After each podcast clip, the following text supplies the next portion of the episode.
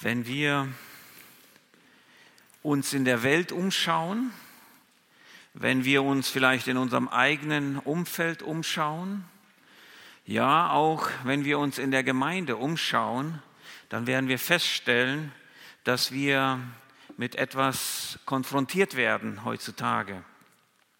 Und zwar mit einer Epidemie, nicht eine Pandemie, sondern eine Epidemie seelischen Leidens.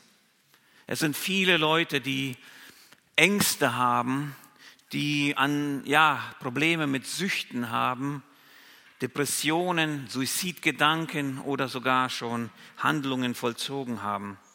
Und wir sehen, dass das ist fast allgegenwärtig in unserer Gesellschaft, aber auch in unserer Gemeinde.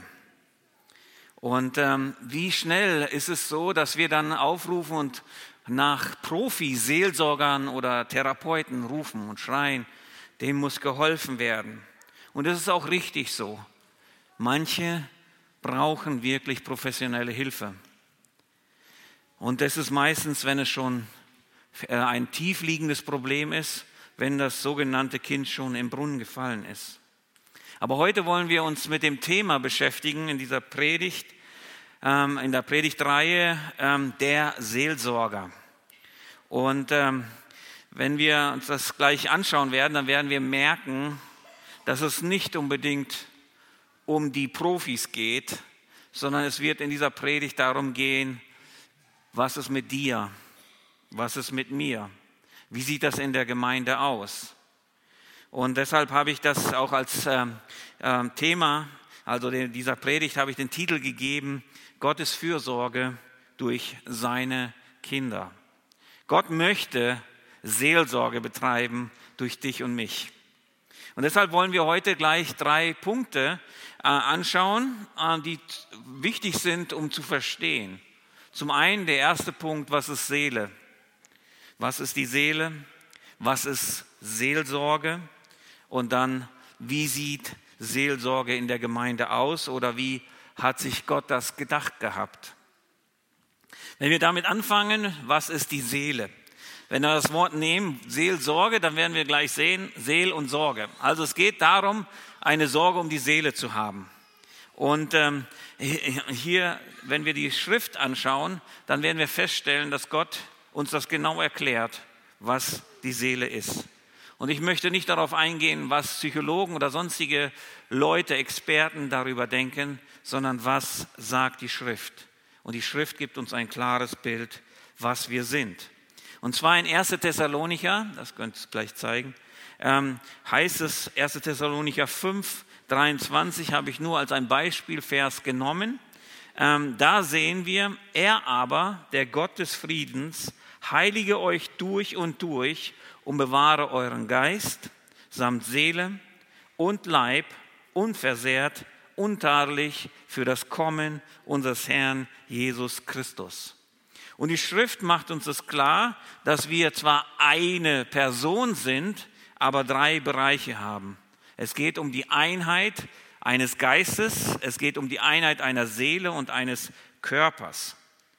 Und diese Dreiteilung, die dürfen wir nicht missverstehen, weil da kommen viele Irrtümer her. Und deshalb ist es gut, darüber zu verstehen, darüber ein bisschen nachzudenken. Wenn wir das so grob sagen können, ich gebe euch jetzt einfach nur ein paar Beispiele, damit ihr die 3 Teile ein bisschen einteilen könnt, ohne tiefer darauf einzugehen. Der Körper, das können wir uns vorstellen, ist einfach unsere Hülle. Ja? Die Seele ist unser Motor und der Geist ist unser Lenker. Ja, das geht darum, die Hülle, die kennen wir, den Körper, den sehen wir. Ja, die Seele ist unser Motor und da gehen wir gleich noch näher drauf ein, was es genau heißt. Aber nur zur Erklärung, der Geist, das ist unsere Intelligenz, unsere Kreativität und das gibt die Richtung ein. Deswegen können wir uns ja auch vorstellen, dass die Schrift sagt, erneuert euren Geist. Die Ausrichtung, ja, da werden wir aufgerufen. Wenn wir uns jetzt den Begriff Seele kurz nehmen, dann werden wir sehen, gleich in der Schöpfung kommt dieser Begriff vor, in 1. Mose 2, Vers 7 Und als Gott den Menschen schuf, blies er den Odem des Lebens in seine Nase und machte aus ihm ein lebendiges Wesen, oder die Schlachter sagt, Seele. Und das Wort ist dort auch in dem Originaltext, ist es die Seele, Nevesh in Hebräisch. Und das heißt so viel wie Leben, Atem, Schlund, Kehle, Ort der Luft und der Nahrungsaufnahme. Also da, wo das Leben reinkommt. Ja, so wird das bezeichnet. Und als der Herr also den Menschen lebendig gemacht hat und er lebendig wurde, dann fing er an zu denken, dann fing er an abzuwägen, er bekam Gefühle und genauso einen Willen. Und das ist die Persönlichkeit, das nennen wir als unsere Persönlichkeit. Ja, es ist also die Seele, können wir sagen, im Grunde, um das grob zu sagen, heißt einfach, es ist unsere Vitalität, unsere Empfindlichkeit, unsere Bedürftigkeit, unsere Sehnsüchte, Wünsche, ja, und es ist unsere Treibkraft in unserem Leben. Wenn unsere Seele leidet, dann haben wir keinen Antrieb mehr, ja, und deshalb können wir das gut verstehen. Und wenn wir so sehen, dann können wir feststellen, okay, die Seele, das ist also die Empfindlichkeit, das sind unsere Bedürftigkeiten, Sehnsüchte, ja, und wir sehen dann unseren Körper und wir sehen unsere Seele. Und das ist immer, wenn wir das uns anschauen, dann können wir feststellen, wenn ich eine Wunde zum Beispiel an meinem Körper habe, dann sehe ich das. Ich sehe diese Wunde, ich kann sie auch behandeln. Aber mit der Seele ist es etwas anderes. Und deshalb, es ist etwas, was in unserem Inneren ist. Ja? Es gibt, wenn wir das so wollen, können wir uns aufteilen in den Körper, das ist der, den wir sehen, und dann das Innere, die Seele. Den Geist nehmen wir erstmal hier raus, nur um das zu verstehen. Und deshalb können wir uns auch vorstellen, dass alles, was wir erleben, hat einen Eindruck auf unsere Seele. Es gibt wohltuende Dinge und wohltuende Worte, die wir erleben, und die tun unserer Seele gut. Aber genauso gibt es auch negative und verletzende Dinge, die unsere Seele treffen.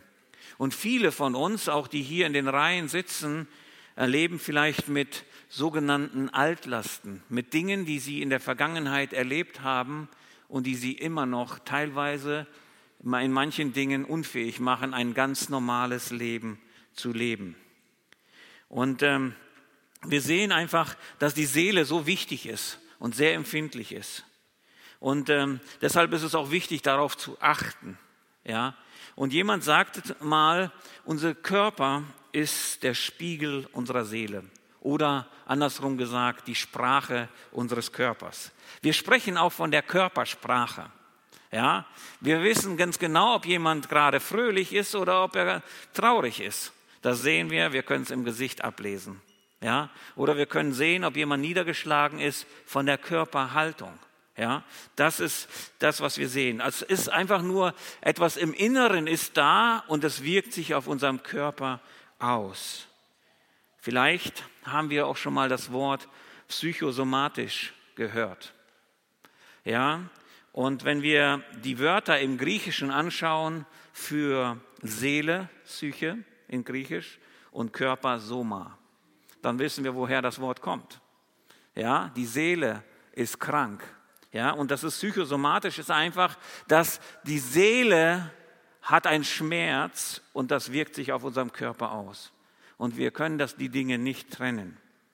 Und das können wir zum Beispiel sehen, wenn ein Kind zum Beispiel morgens immer wieder Bauchschmerzen hat, wenn es zur Schule geht.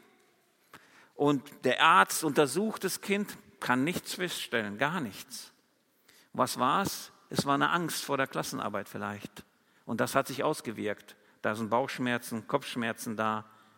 Oder vielleicht kennen wir auch diesen Begriff, man hat mir das Herz gebrochen. War es wirklich so? Ist das Herz wirklich in zwei gegangen? Worüber sprechen wir dann? Wir sprechen davon, dass unsere Seele einen Schmerz, einen großen Kummer erlebt hat. Und das wirkt sich auch auf unser Leben aus. Und deshalb ist es wichtig zu verstehen, wir sind aus einem Körper und einer Seele bestehen wir und einem Geist. So hat uns der Herr gemacht.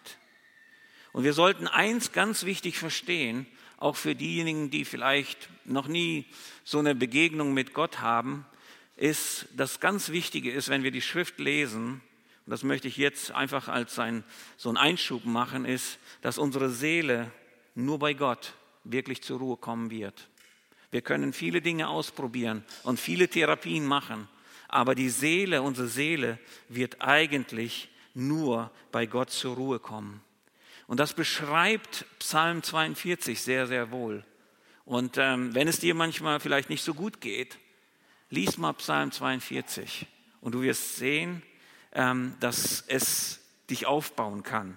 Dort heißt es, wie der Hirsch schreit nach frischem Wasser, so schreit meine Seele Gott zu dir. Meine Seele dürstet nach Gott, nach dem lebendigen Gott. Wann werde ich dahin kommen, dass ich Gottes Angesicht schaue? Meine Tränen sind meine Speise Tag und Nacht, weil man täglich zu mir sagt, wo ist nun dein Gott? Daran will ich denken und ausschütten mein Herz bei mir selbst, wie ich einherzog in großer Schar, mit ihm zu wallen zum Hause Gottes, mit Frohlocken und Danken in der Schar derer, die da feiern. Was betrübst du dich, meine Seele, und bist so unruhig in mir? Harre auf Gott, denn ich werde ihm noch danken, dass er mir hilft mit seinem Angesicht. Mein Gott, betrübt ist meine Seele in mir, darum gedenke ich an dich. Und das ist ein wunderbares, zeigt einfach die Gefühlswelt unserer Seele. Und ich denke mal, einige von uns, oder wenn nicht sogar die meisten, haben sich mal so gefühlt, dass wir genau so gedacht haben. Und der Psalmschreiber, die Korach-Sänger, die haben das aufgeschrieben. Also es ist so, dass wir verstehen müssen, dass die Seele ist das, wo unser Schmerz manchmal ganz tief drin ist. Und wenn du auch selber auch Schmerz erlebst und nicht weißt, wohin, und Menschen vielleicht nicht verstehen und auch nicht zuhören, dann sei gewiss, Gott ist da. Gott möchte diesen Schmerz, diese Gedanken von dir hören. Und ich möchte dich einladen, wenn du Gott noch nicht kennst, Gott einfach bei seinem Wort zu nehmen und zu ihm zu kommen. Und du wirst merken, dass deine Seele ruhig wird, Frieden findet, Heilung findet. Wenn wir uns auch als Gläubige an unserem Gott klammern, ja, dann werden wir auch Ruhe und Frieden erleben. Und ich denke, davon können auch die meisten von uns hier sprechen. Und trotzdem, es ist so, dass Gott sein Teil für unsere Seele abdeckt und immer bereit ist, uns Ruhe und Frieden zu geben.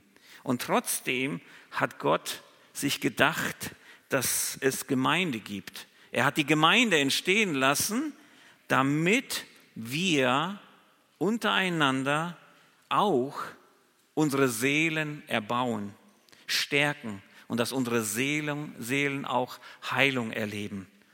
Und dafür ist die Gemeinde da.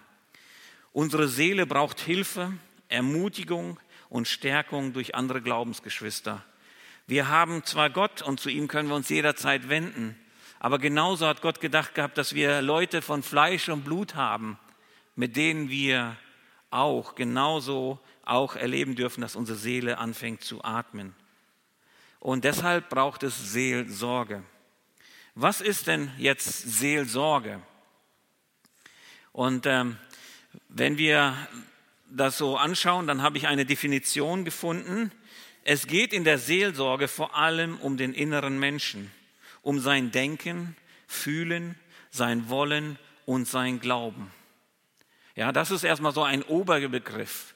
Und wenn wir das verstehen, dann verstehen wir auch, dass Seelsorge nicht nur immer alles nur mit Profis zu tun hat.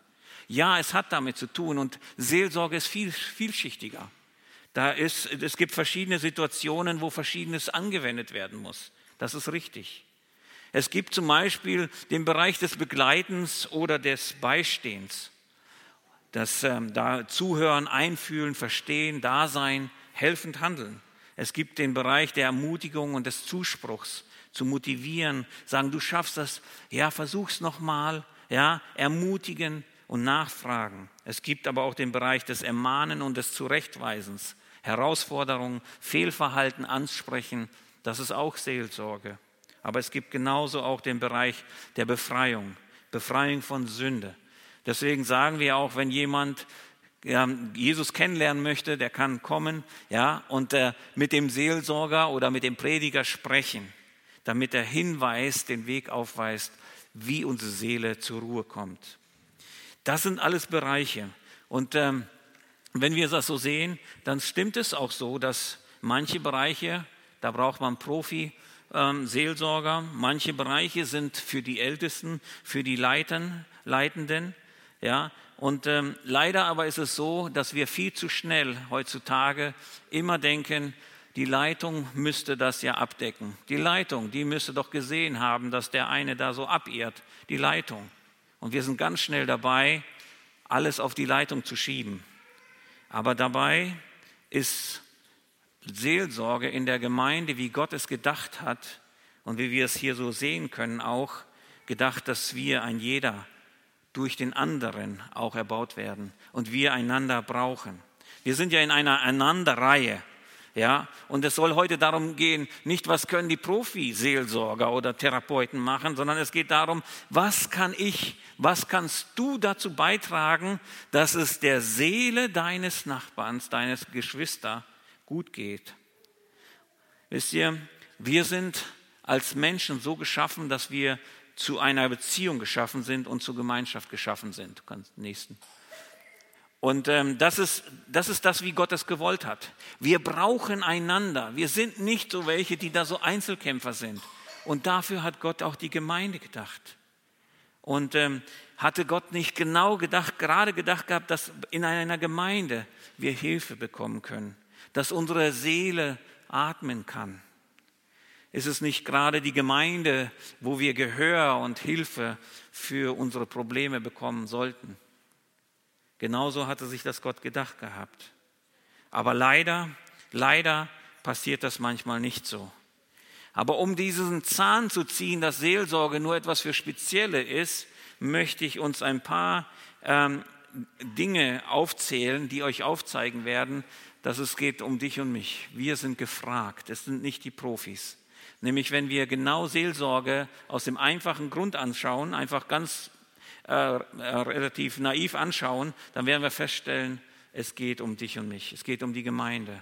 Und da soll Seelsorge betrieben werden. Dazu möchte ich einfach kurz zeigen, was im Seelsorgegeheimnisgesetz der Kirche steht. Da steht, Seelsorge ist aus dem christlichen Glauben motiviert und im Bewusstsein der Gegenwart Gottes vollzogene Zuwendung. Das ist alles. Wer kann das machen? Können das nur die Profis machen? Oder kann ich und du genau das machen? Das ist Seelsorge. Ja? Das ist ein Auszug aus dem Seelsorgegeheimnis. Christoph Morgenthaler in seinem Buch Systematische Seelsorge sagt es auch nochmal etwas deutlicher. Er sagt, mit Seelsorge ist alles Zuhören, Fühlen, Verstehen, Bestärken und Trösten gemeint, dass der eine Mensch dem anderen gewährt. Und dann sagt er weiter, Seelsorge ist in diesem umfassenden Sinne nicht ein Beruf oder an einem bestimmten Beruf gebunden. Sie ist eine Haltung, die jeden Menschen qualifiziert, wenn er mit Mitmenschen in irgendeiner Not zusammentrifft. So, jetzt haben wir den Ball. Von der Gemeindeleitung habe ich den bekommen. Jeder einzelne von euch. Keiner kann sich mehr entziehen, weil ich kann doch zuhören. Ich kann doch fühlen. Ich kann doch verstehen. Ich kann doch bestärken und ich kann doch trösten. Das kann ich doch. Das kann doch jeder von uns, oder? Und deshalb, wenn wir über Seelsorge sprechen, sollten wir das nicht als ein komplexes Thema behandeln, sondern es ist etwas, die Fürsorge füreinander. Und deshalb habe ich auch diesen Titel gewählt, Gottes Fürsorge durch seine Kinder. Das sollte geschehen in der Gemeinde. Und das ist Seelsorge. Wie sieht das jetzt praktisch aus? Wie soll Seelsorge in der Gemeinde geschehen? Und wir haben ja eben gerade in der Textlesung 1. Korinther 12 gehört, wo Paulus den Leib, also die Gemeinde, mit einem Körper vergleicht und sagt, dass Jedes Teil in dem Körper ist wichtig. Es gibt kein unwichtiges Teil und jedes Teil braucht einander. Und genau deshalb am Ende, also im Vers 25, sagt er auch, dass wenn ein Glied leidet, so leiden alle Glieder, und ein Glied geehrt wird, dann freuen sich alle Glieder. Das heißt also, es ist ein Miteinander. Wir können uns nicht trennen. Wir brauchen einander und wir brauchen Seelsorge voneinander.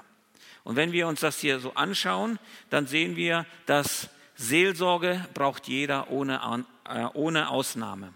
Ja, ich sehe gerade, das war der falsche Vers. Den Vers, den ihr da seht, das ist der richtige. Ja, auf dass im Leib keine Spaltung sei, sondern die Glieder einträchtig füreinander sorgen. Das heißt also, da wird gesagt, dass es soll keine Trennung sein, ja, sondern wir sollen füreinander sorgen, und diese Fürsorge nennen wir heute Seelsorge, weil es unserer Seele gut tut, wenn einer für uns sorgt, ja. Und wenn wir jetzt anschauen, die Verse 14 bis 24 davor, wo der Leib beschrieben wird, dann werden wir feststellen, dass wir brauchen einander. Wir brauchen einander, ist das Überthema. Unsere Seele, die braucht Pflege, oder unser Leib braucht Pflege und unsere Seele genauso. Und deshalb ist es wichtig, dass wir einander pflegen. Wir brauchen einander. Das soll das Unterthema sein, Seelsorge in der Gemeinde. Und wir sind aufeinander angewiesen.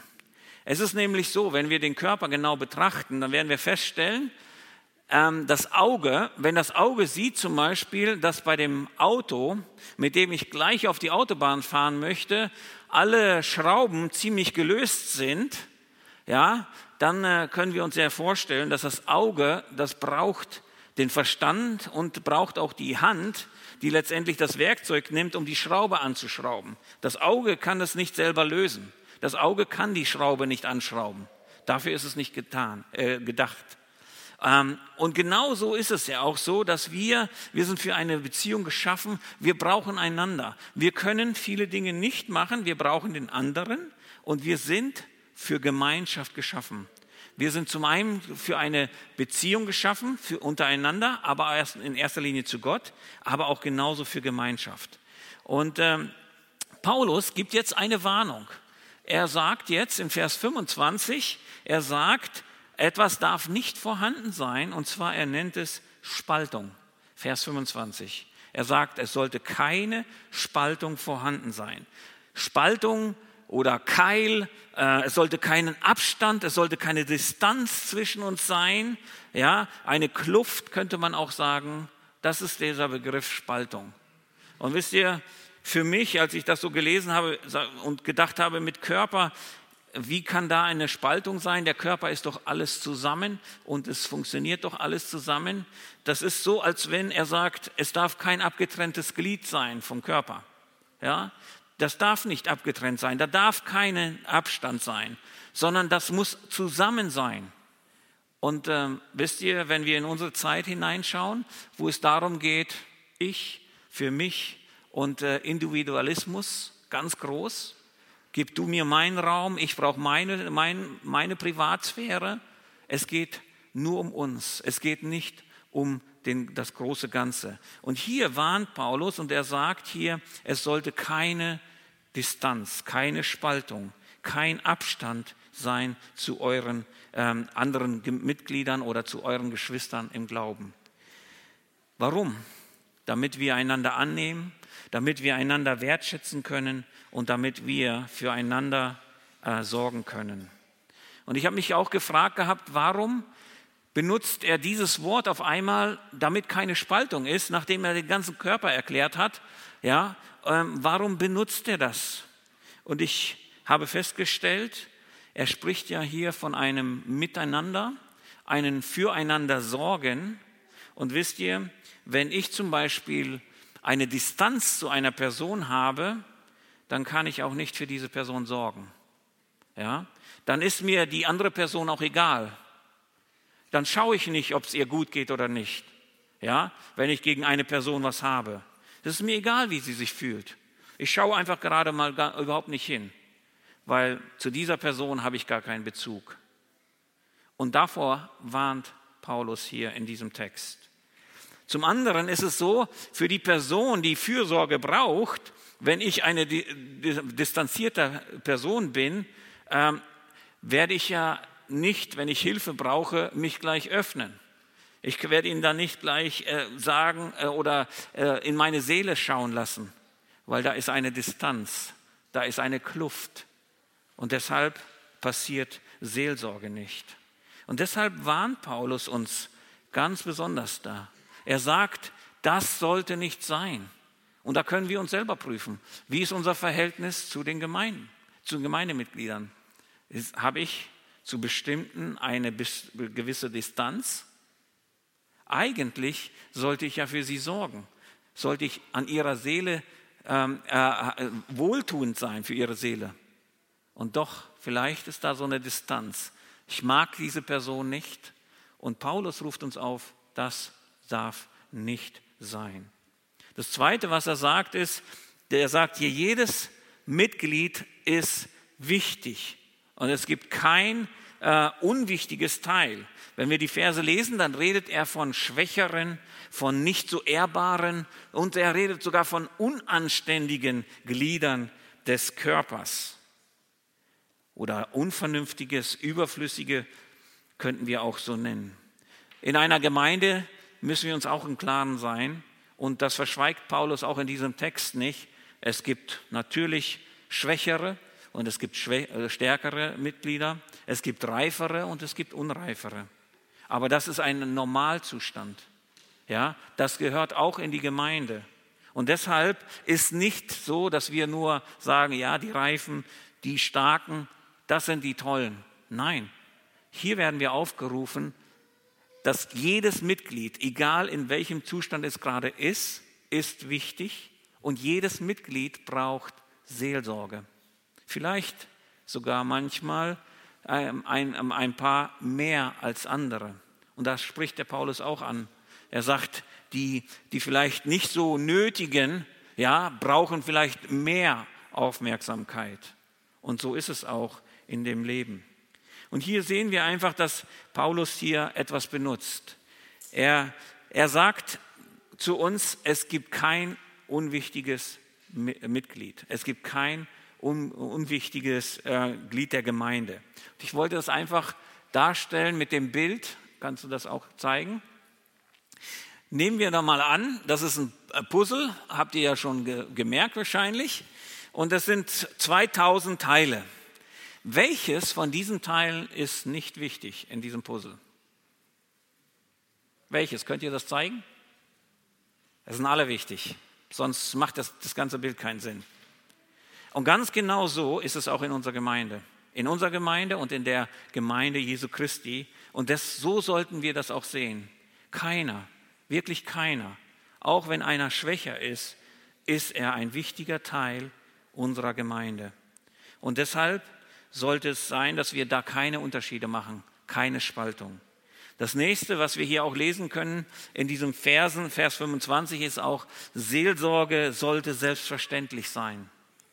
Ja, und wenn wir das so sehen, wo Paulus dieses Bild des Leibes entfaltet, da beschreibt er ganz klar diese Abhängigkeit, dass es nicht trennbar ist und dass es ganz normal sein sollte.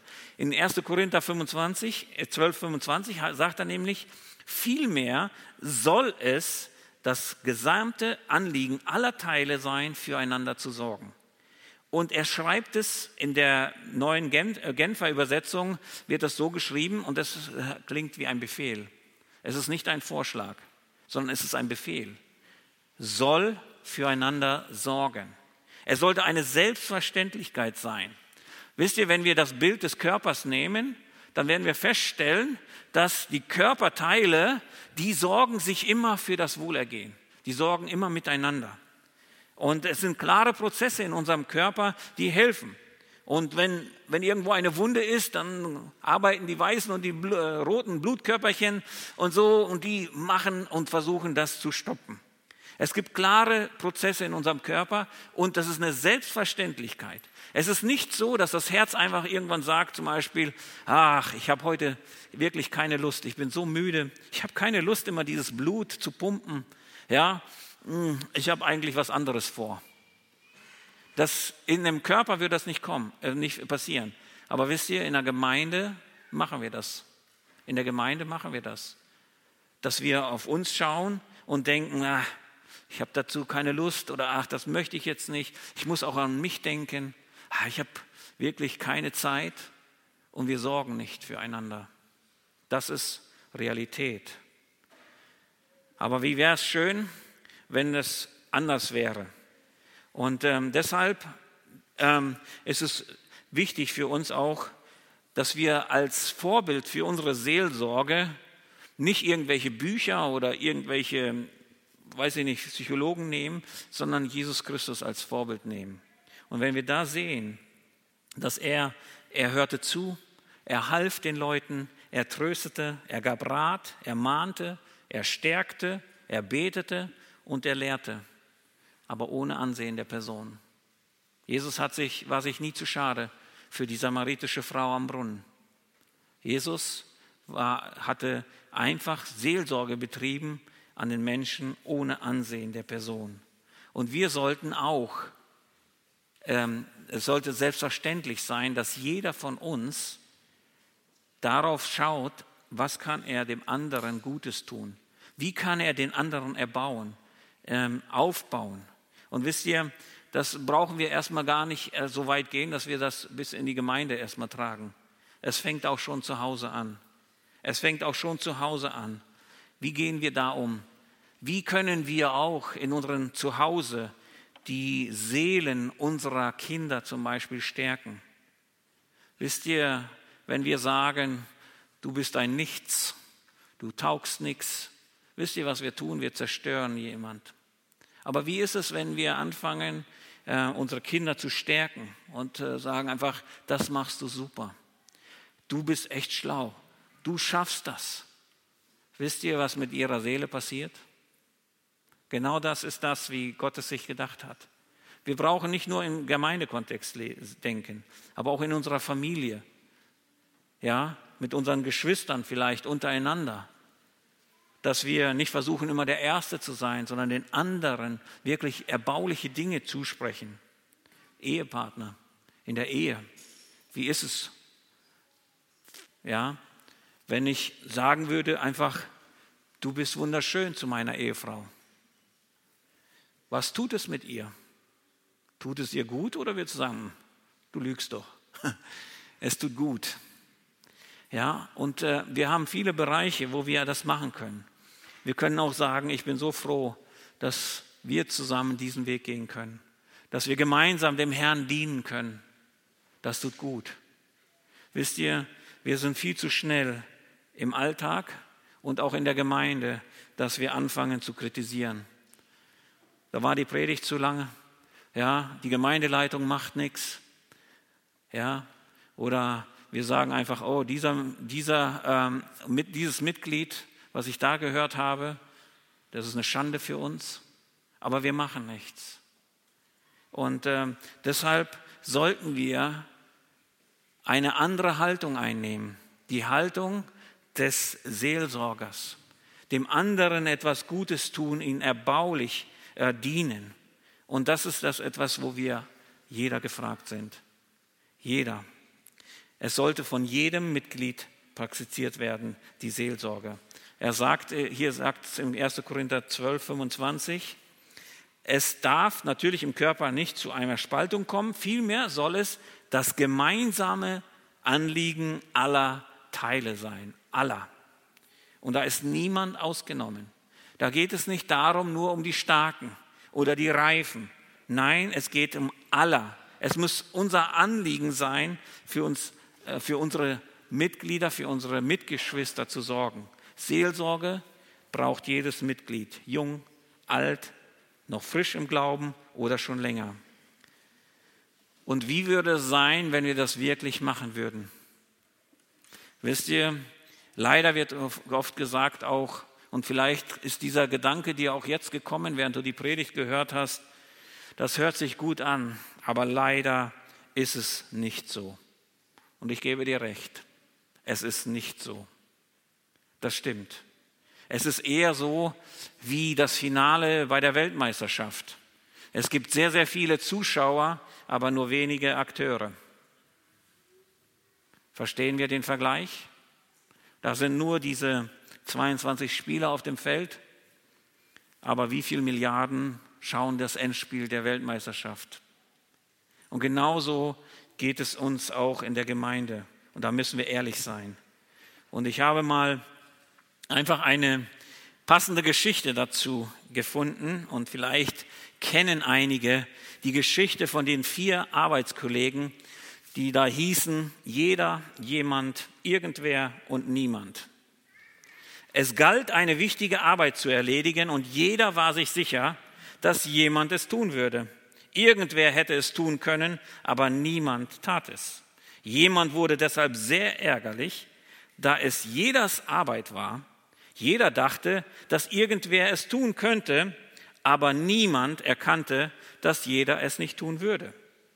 Das Ende von der Geschichte ist, dass jeder jemand die Schuld dafür gab, dass niemand tat, was irgendwer hätte tun können.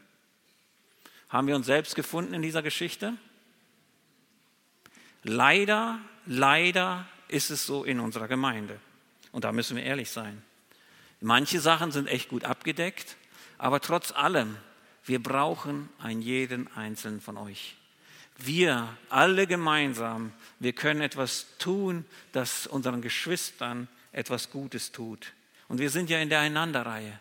Einander, füreinander da sein und genauso füreinander auch Seelsorge betreiben. Und ich weiß, dass du vielleicht so denkst, der Gedanke kommt gleich, ich und Seelsorge. Und vielleicht kommt dir der Gedanke, ich bin nicht so der Mann der vielen Worte oder die Frau der vielen Worte. Habt ihr das auch schon mal gehört? Ich möchte euch ermutigen. In Hiob 2, 11 bis 13, eine Zusammenfassung lese ich kurz hier, werdet ihr sehen, wie Seelsorge betrieben worden ist, die richtig war. Als die 3 Freunde Hiobs all das Unglück hörten, das über ihn gekommen war, kamen sie und saßen mit ihm auf der Erde 7 Tage und 7 Nächte und redeten nichts mit ihm, denn sie sahen, dass der Schmerz sehr groß war. Das einfach Dasein, ja, einfach sitzen 7 Tage lang. Wir wissen, wie die Geschichte weiterging. Als sie dann später ihren Mund auftaten, hätten sie lieber schweigen sollen, weil dann kam nichts Gutes raus. Ja, wir wissen das. Der Ansatz war richtig. Und manchmal ist Seelsorge nicht mit vielen Worten. Es hat nicht mit Worten zu tun. Es hat mit dem Dasein zu tun. Und das ist das, was wir machen können. Wisst ihr, manchmal Worte können auch verletzen. Und es gibt so einen Satz, auch in der Seelsorge, der heißt, manche Ratschläge sind auch Schläge. Wisst ihr, die wehtun. Warum? Weil man die Ursachen nicht kennt, man Dinge falsch deutet oder auf andere Erfahrungen, bei dem war das ja auch so und so, einfach rückblickt. Und noch viel schlimmer, wenn es einfache irgendwelche Annahmen sind und wir denken, das muss der jetzt hören, diese Person. Und wisst ihr, wir schlagen noch einen drauf, wir verletzen diese Person. Und deshalb ist es manchmal so, das ist einfach etwas, was gebraucht ist Anteilnahme. Einfach, du warst einfach da, das hat mir gut getan. Mitten im Schmerz jemanden zu spüren, der mit mir etwas aushält, ist genauso gut. Und dass er nicht davonläuft. Dass er sich nicht zu schade ist für den Schmerz, den ich erlebe. Und wisst ihr, 7 Tage, ich weiß, ist lange, werdet ihr wahrscheinlich nicht so neben jemand sitzen können, ja? Aber vielleicht kann man auch manchmal einfach nur mit einer Person da sein und einfach sagen, diese Person ist jetzt nicht alleine in dem Schmerz und ich habe Anteil an diesem. Und das ist eine ganz einfache Seelsorge, die kann ein jeder, ein jeder, wirklich ein jeder von uns machen. Wisst ihr, Seelsorge ist nicht nur traurig und hart, ja, das ist es auch, und wir sehen das in Vers 26, da heißt es, und wenn ein Glied leidet, leiden alle Glieder, und wenn ein Glied geehrt wird, so freuen sich alle Glieder. Aber wisst ihr, Seelsorge ist auch ein Schmerz, den wir mitnehmen. Und es sollte so sein, denn wenn ein Mitglied von uns es wehtut, dann sollte es uns allen wehtun. Wisst ihr, wir sollten echtes Mitgefühl haben. Wie ist es manchmal, wenn wir zum Arzt gehen? Manchmal gehen wir zum Arzt und der Arzt möchte wissen, wo ist denn der Schmerz? Und wir sagen, irgendwo hier. Ja? Und dann guckt er und versucht herauszufinden, wo ist es denn genau? Ja? Ich weiß noch ganz genau, dass ich einmal in Indonesien eine Entzündung hatte, die an einem Fuß hatte, und das war eine Wahnsinnswunde. Es gibt sogar ein Video davon, Oid Dück hat das gemacht, davon. Und da habe ich auch, der ganze Körper hat wehgetan, ich hatte Fieber gehabt und ich merkte, wie der ganze Körper anfing zu kämpfen, diese Entzündung zu bekämpfen. Und genau das ist das, was wir erleben sollten, so wie wir es in der Gemeinde leben sollten. Dass wir miteinander anfangen zu sehen, dass wir Mitgefühl haben, dass wir da sind, dass wir helfen, dass wir Leuten einfach, ja, ihre Seele einfach erfreuen können. Und wisst ihr, es tut auch gut manchmal, wenn jemand einfach erlebt hat, wie seine Seele neu aufatmet, dass er wieder freudig ist, eine Freude empfindet, dann tut es genauso gut, das zu erleben.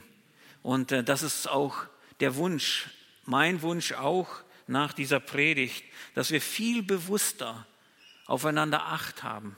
Hebräer 10 ruft uns dazu auf, habt Acht aufeinander und spornt euch an in der Liebe und in guten Werken. Habt Acht aufeinander. Und wisst ihr, das ist Seelsorge. Ja, es heißt, wir geben unseren Freiraum auf. Der Nachbar oder der Nächste, das Gemeindemitglied darf anschauen, ob es mir gut geht oder nicht. Aber wir gewinnen viel mehr, als dass wir verlieren, wenn wir in unserem Schmerz, in unserem Seelenschmerz alleine bleiben. Und deshalb ist mein Wunsch, dass wir viel bewusster wirklich anfangen, aufeinander zu achten und zu schauen, wie geht es dem anderen? Und dass wir nicht nur schauen, sondern dass wir hingehen. Und deshalb habe ich ein paar praktische Sachen einfach aufgeschrieben. Als erstes müssen wir wirklich von uns wegsehen, von uns selber. Wir sind viel zu viel mit uns selbst beschäftigt. Mit unseren Familien vielleicht oder mit unseren Freunden. Die Gemeinde ist größer als euer Freundeskreis, das sollten wir wissen. Wir sollten wegschauen von uns und dann als zweites auf die Geschwister achten. Wie geht es ihnen? Was ist ihr Ausdruck? Was ist ihre Körpersprache? Und dann sollten wir einfach auf diese Person zugehen und echtes, ehrliches Interesse an der Person und an den Sorgen einfach auch teilen und zeigen. Das ist etwas, was hilft. Und mit ihnen und für diese Person beten. Immer wieder nachfragen auch, wie geht es dir? Eventuell Besuche, immer wieder besuchen oder auch vielleicht etwas Gemeinsames unternehmen. Und wenn es auch länger dauert, weiterbeten. Weiterbeten, dass der Herr einfach wirkt und dass Gott einfach anfängt zu heilen, die Seele zu heilen und dass Gott eingreift. Und ich möchte euch einfach ermutigen, lasst uns anfangen, wirkliche Seelsorger zu werden. Wir brauchen einander. Gerade in diesen Zeiten, wo es immer schwerer wird und immer mehr Dinge da sind, die auf uns zukommen. Lasst uns aufeinander achten, lasst uns füreinander sorgen. Der Herr segne uns dabei. Amen.